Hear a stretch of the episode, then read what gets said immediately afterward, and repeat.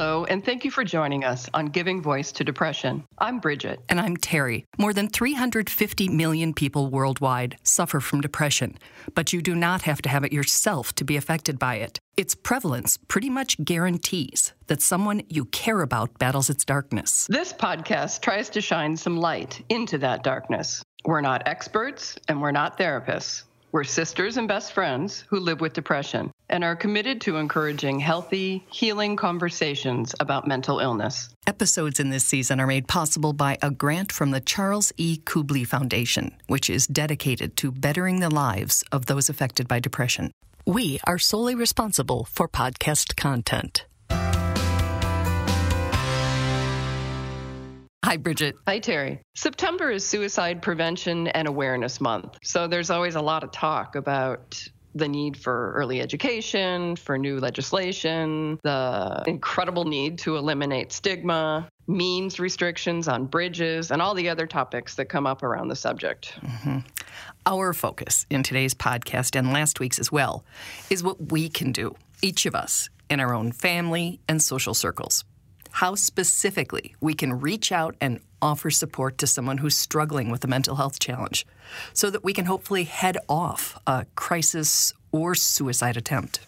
Because we can't wait for or even rely on legislation or a doctor or a therapist if we're the ones who know the person well enough to notice that they're not doing well, that maybe they're isolating more or they're talking about death in a way that, I don't know, uh, doesn't sound so philosophical anymore, maybe. It is, as one of our doctor guests once put it, our human responsibility to step in and be there for each other. Mm-hmm.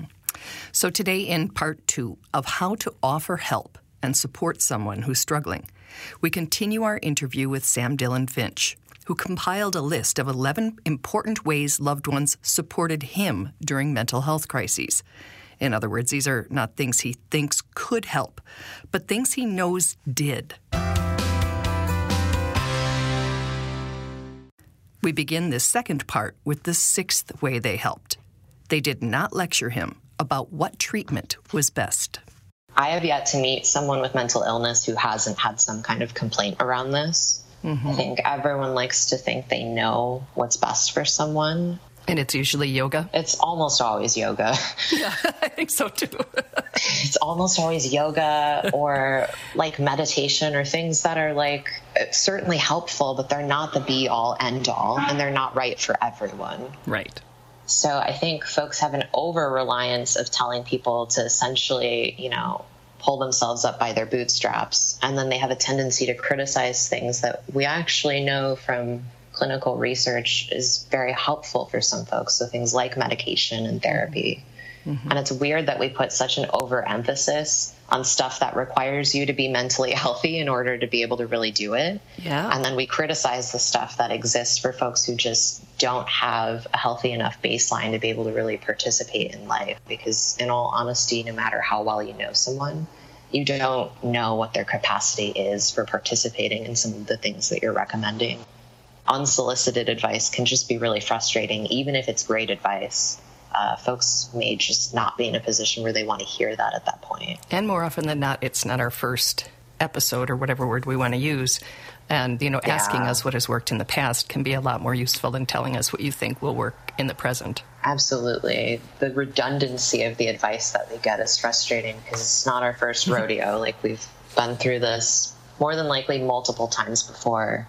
And given the fact that the age of onset for mental illness is often really young, most of us have had lots of experience dealing with these things. The seventh way Sam's support system really comes through for him, and we can do to come through for someone we care about, is help them navigate the mental health system. You would be hard pressed to find a person with some kind of mental health challenge that's not frustrated with the mental health system even under the best of circumstances, because it's complicated and messy and really difficult to navigate.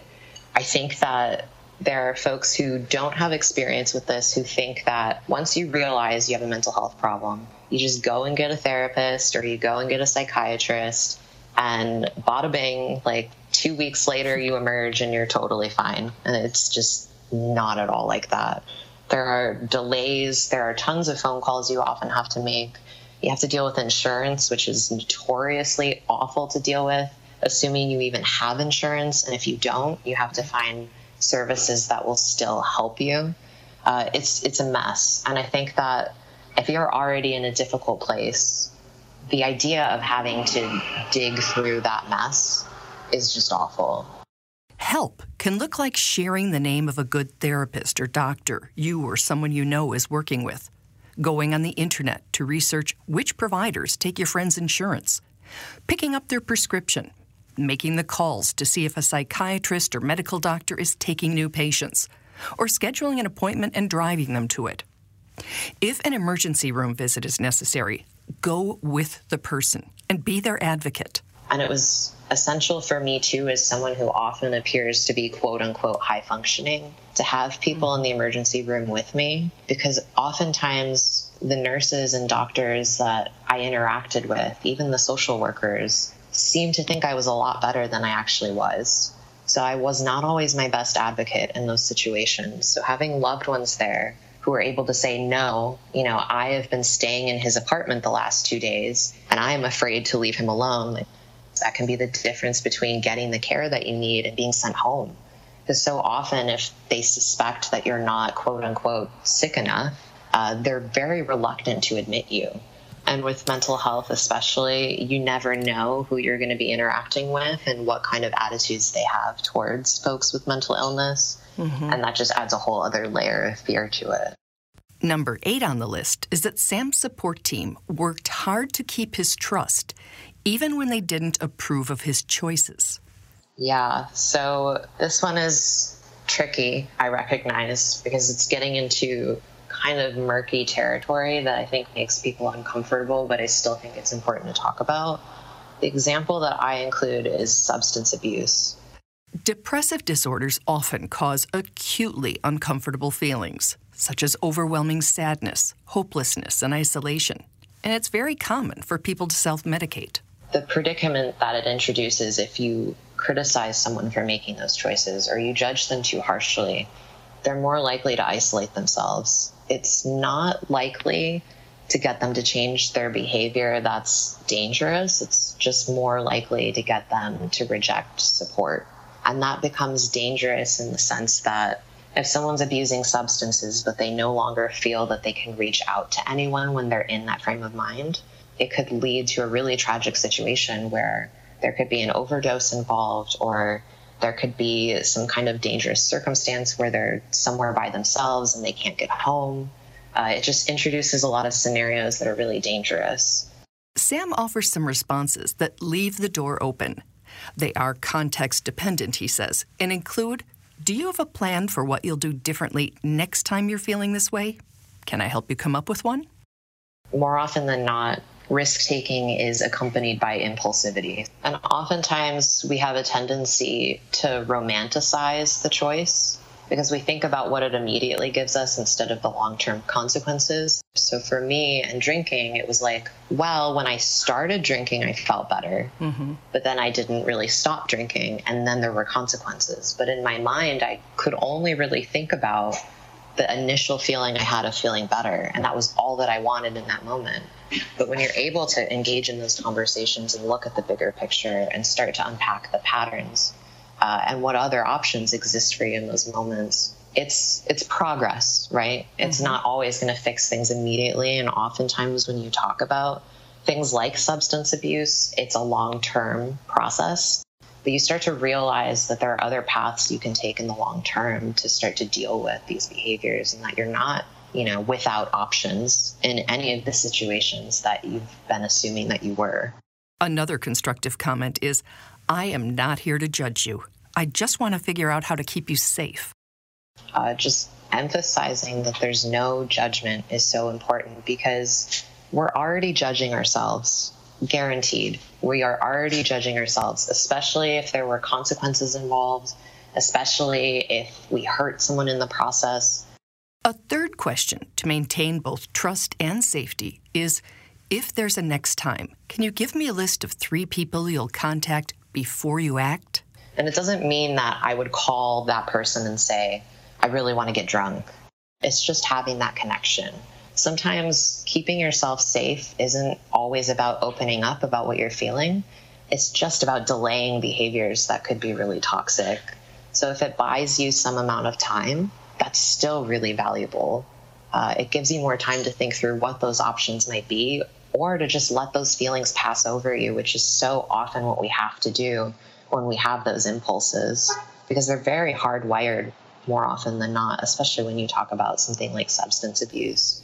Number nine on Sam's list of 11 important ways he's been successfully supported through a mental health crisis is that his loved ones kept checking in with him, even when he seemed better. And I think in general, appearances can be deceiving. I know for myself, when I start to feel like I'm putting too much of a burden on someone, uh, I might not be so forthcoming about when I start to get depressed again because I might feel that I have exhausted my resources and so I'm less likely to share, you know, it's happening again. Or I might just feel ashamed. I think a lot of people, when they do start to feel better and then things get worse again, it can feel like a personal failure. It can feel like, oh, I thought I had it figured out and now I'm doing worse again. And I might be reluctant to admit uh, and throw medications into the mix, and it becomes even more complicated because we know that medications can change things really quickly uh, and in unexpected ways. So there's really no reliable way to know for sure that someone has improved in the ways that you might assume without checking it with them and really asking them how they're doing, regardless of how they appear to be doing. There is also the heartbreaking fact that a sudden feeling of calm or even happiness can be a sign a person has made a plan to end their suffering. Sam addresses that more in his article, to which we will link number 10 on his list, makes the distinction between a support person needing to take a break and doing what feels like abandonment to the friend in need. And I do think there's a way in most situations to step back from offering support to someone that will not have nearly the devastating impact that simply disappearing can have on someone. Some suggestions for how to accomplish that include saying, My life is getting a little bit hectic right now. I'm not sure how reliable I'll be in the next couple of weeks. What other forms of support do you have in place? Again, whenever possible, if you're going to step back, it's important to make sure there's support in place, that you're not the only person that was that person's support. Because even though it's not your fault that you've been positioned as this like solo savior, uh, that means it's kind of a dangerous situation Sam lists several other ways to approach the discussion. But again, the goal is to take the break you need as a caregiver to recharge and take care of your own stuff, while making clear to the person who's struggling that you still care and are not disappearing. But it can be as simple as saying, you know, this isn't a reflection at all about how much I care about you, but I'm running low on energy. Uh, I want to make sure you're okay, though. Who else is supporting you? it really does make a difference so that that person knows that that support is still there. Uh, it's just not immediately available in the way that it was before. And that really is a significant difference because it's the difference between losing a point of contact for an amount of time versus feeling like you've lost someone in your life. Number 11, another important way to offer support to someone in a mental health crisis, is not to wait for them to ask for help. I really wish that more people felt empowered to just check in with people just because.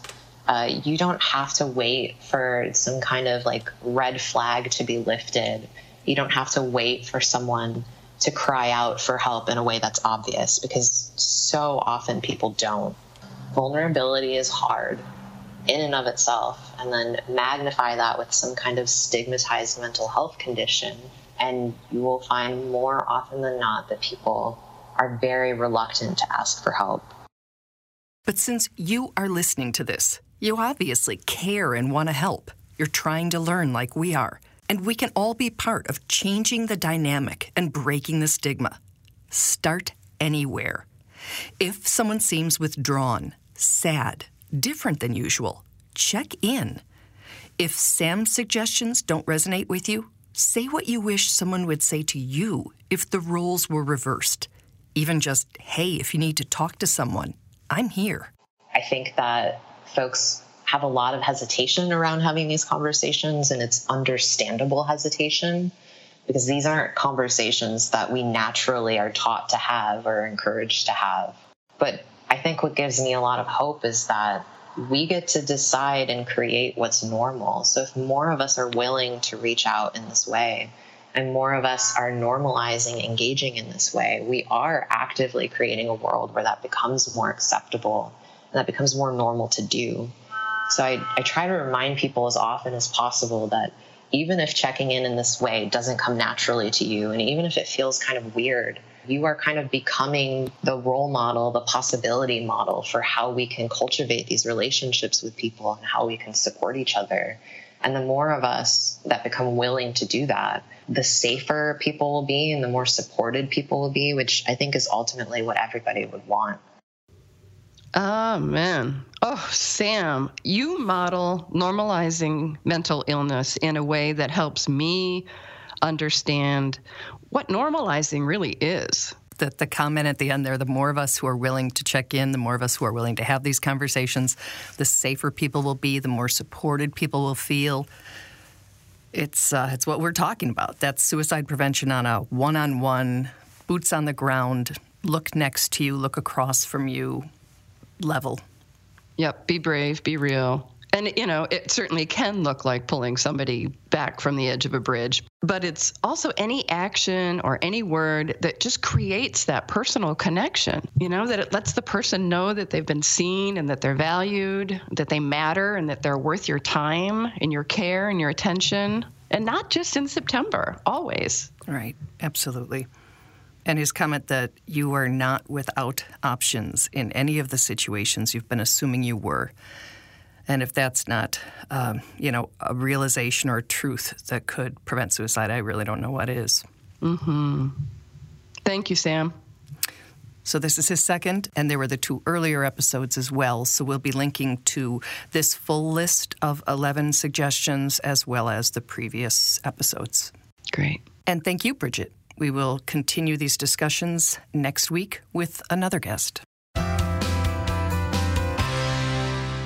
We hope that these shared stories bring out a little more understanding or help people articulate their experiences of depression a little more clearly or more freely. Thanks to all, everyone who's digging deep and finding the words and finding the courage to give voice to depression. You can find all the other episodes, some resources, and a blog on our website, givingvoicetodepression.com. And you can find the podcast most of the other places that you find podcasts.